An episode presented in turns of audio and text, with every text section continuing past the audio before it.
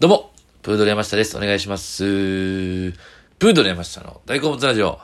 さあ、えー、今日は、えー、僕が所属しているコンビ、プードルの主催ライブ、漫才プードルというライブがございまして、えー、大阪、南波の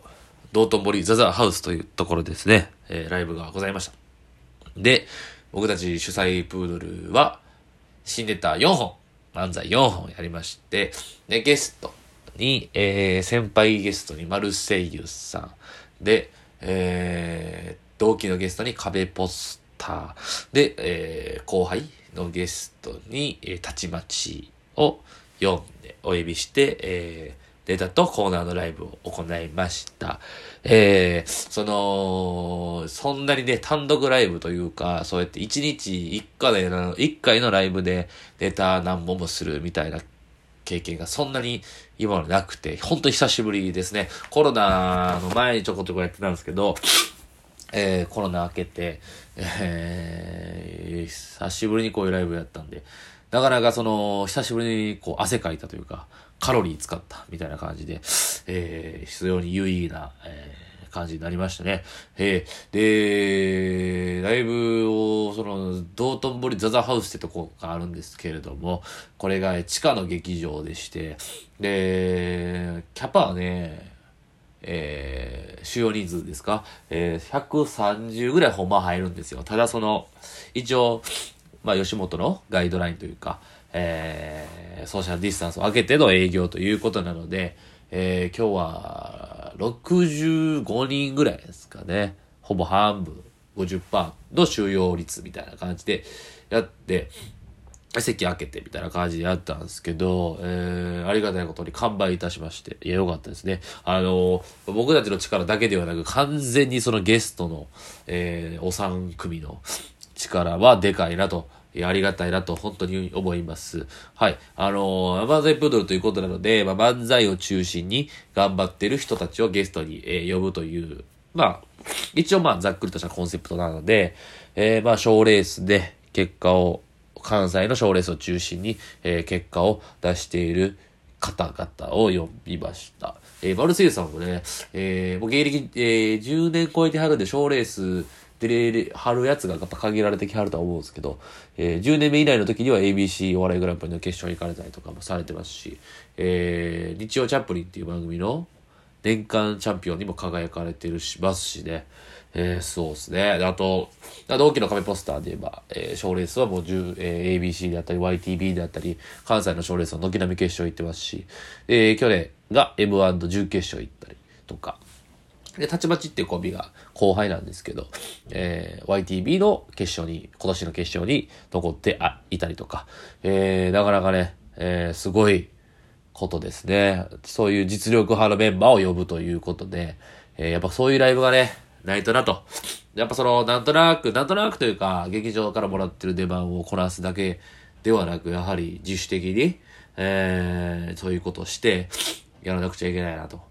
思って、いや、よかったですね、やって。いや、本当にアンケートもいただきまして、ちょこちょこ読ませていただいたんですけど、えー、その、1200円なんですよね、チケットが。安すぎるともっと取ってもいいんじゃないかという、えー、意見もありましたけども、いや、そうですね、そう、メンバー的にもいいですし、まあ、それは本当に、そうなんじゃないですかね、価値があるというかね、本当に。結構一律1200円が多いんですよ。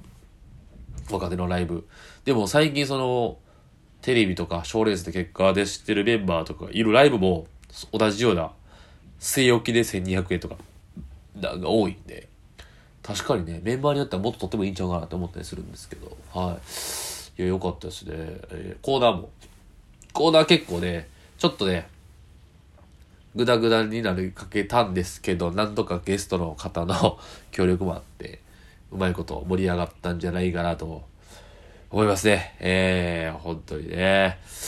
ありがたい、本当に。えー、鼻水がね、止まりませんけども、完全に鼻声ですね。そうですね。えー、ちょっと鼻が、ね、花粉がね、えー、ちょっとお酒をちょっと軽くね、たしなんでいただきまして、えー、花粉の時期はちょっとお酒を避けているんですよ。なぜなら鼻が詰まるから。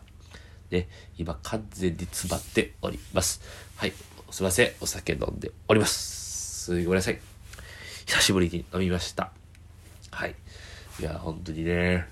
あたかったですね。その、意外と、その劇場のお客さんも、来てくれたお客さんもすごく温かくて、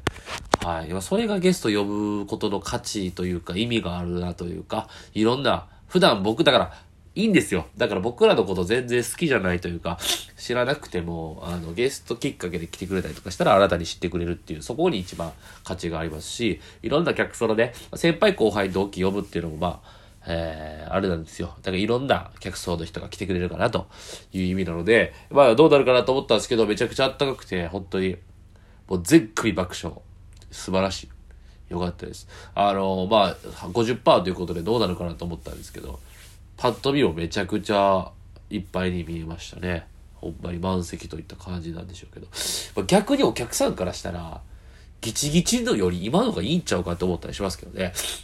なんか、えー、この間大阪の震災橋パルコがオープンして、映画館が、あのー、何ですか、コロナ対策用の映画館みたいなのがあるみたいですね。その、シアターによっては、そういうのがあって、完全に仕切りありで、一個一個話して、めっちゃ広く座れるみたいな。もうそれの方がええやん、みたいな。コロナによって。もうそれ、他前に戻さんでええやん、みたいになりましたけど、どうなんですかね。まあ、芸人からしたら、ぎっちぎちに埋まってる感じのパンパンの感じがやっぱりやってて、いいなと思うんですけど、やっぱお客さんからしたらそっちの方が見やすいかな、というかね、横の人気にせずにみたいな、別れてみたいなね、思いましたけどね。いや、本当にね。助けられましたよ。えー、ほんで、その今日から新衣装というか、漫才のね、ね、あのー、衣装をもう3、4年変えてなくて、僕が。はい。で、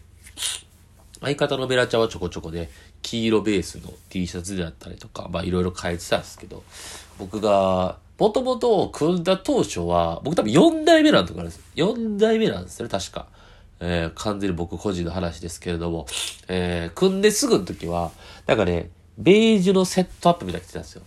下 T シャツかな？白シャツかな？まあ忘れましたけど。えベージュのセットアップみたいな着てて、で、そこからスーツにしたんですよね。えー、明るい紺みたいな、青に近い紺色のスーツに、えー、赤のネクタイみたいなしてまして、で、それがちょっとね、まあ、いい、それでやってたんですけど、それいう感じの人多いなってなって。あの、このネイビーのスーツで赤ネクタイがね、その時劇場の先輩とか、周りに何人かいたんですよ。だから、ちょっと被ってんなと思って、被り避けたいなと思って、えー、ストライプのセットアップにしたんですよね。まあ、この、あの、僕ラジオトークのアイコンにもなってる、これは宣材写真なんですけど、吉本の。えー、それにしたんですよ。で、それを3年ぐらい着てたんですかね。え、それもセットアップで、あの、ベルトとかないね。ちょっとゆったりとした、あの、ゴム紐なんですよ。こ、あの、腰んとこが。ベルトなくて。めちゃくちゃ楽で。ストライプのセットアップがあんまりいなくて、周りに。で、中白シャツ、シャツ出して、みたいな感じで。えー、それでずっとやってて。で、結構ね、まあ賛否もあ、両論あったんですけど、まあ、まあ、被らへんってのでええやん、みたいな感じで。そうっすね。まあ、絶対ご本人覚えてらっしゃらないでしょうけど、前説っていうのがあるんですよね。あの、お笑い。劇場でライブの時に盛り上げる、予選の時に盛り上げる、注意事項とか盛り上げる、拍手とか声出しとかする、あれ前説で劇場行ってきたことある人わかると思うんですけど、それをまあやってた時に、もうあれを衣装変えたすぐかな。で、舞台の袖でね、覚えてらっしゃらないでしょうけど、ミキの昴生さんがめっちゃ褒めてくれたのは僕はすごく嬉しいんで、それ覚えてるんですけど、絶対覚えてらっしゃらないですけどね。めっちゃええやん。昴生さん、まあミキさん二人とも結構明るい方なんですけど、亜生さんは結構気さくにこう喋りかけてくれはるというか、喋ったことあったんですけど、昴生さんそこまでなくて、でもそんな昴生さんがわざわざ言ってくださったっていうのは僕はやっぱ嬉しくて、あの、覚えてますからね、あの、やられた方というのは、された方っていうのはいつまでも覚えてるもんですから、僕はずっとそれ胸にあったんですよね。あの衣装、昴生さんに褒められたっていうのがあったんですけど、で、まあずっとあって、で、またちょっともう3年ぐらい来てて、なんか変えたいな、みたいなんで、えー、で、またその賛否の P 側の人間から、えー、やっぱスーツ着てネクタイバシッと締めた方が、えー、説得力あるんちゃうかみたいな。まあ、逆割り上ツッコミなんで、しっかりして見えるんじゃないかということを、まあ、ちょっと前に言われたんで、まあ確かにせやな、みたいな。そうした方がええかなと思ってるのがあって、やっと変えた。ということですね。今は、ちょっと暗めの紺のスーツに、えー、黄色みがかったネクタイみたいな感じで。で、まあ相方ベラちゃん黄色なんでそこで合わせようかな、みたいな感じですね。えー、情熱大陸、まあ話したと思うんですけど、情熱大陸見て改めて和牛さんのお二人かっこいいなと思って、で、川西さんみたいにしようかなと思ったんですよ。でもスーツが紺色の深い紺色なんで、えー、できんことないんですけど、シャツも紺ね。だからもう全部オールデイビーみたいな。シャツもネクタイも紺みたいな。で、しようかなと思ったんですけど、まあ、ちょっとかっこよすぎちゃうなと。えー、ちょっと、えー、まあ、メラちゃんの、相方が黄色なんで、まあ、ポップな方がいいんじゃないかっていうことで、黄色ネクタイしたということでですね、えー、僕のその状態見たことない人はさっぱりだと思うんですけど、今日ライブ来た人とかこれ聞いてくれてたら、あ、そうなんや、みたいなこと、えー、してくれたらなと思いますね。えー、まあまあちょこちょこ。まあ見た目大事ですからね、やっぱりね。えー、漫才したるもの、人前に立つ仕事をしてる人は、ピシッとした口がいけないということで、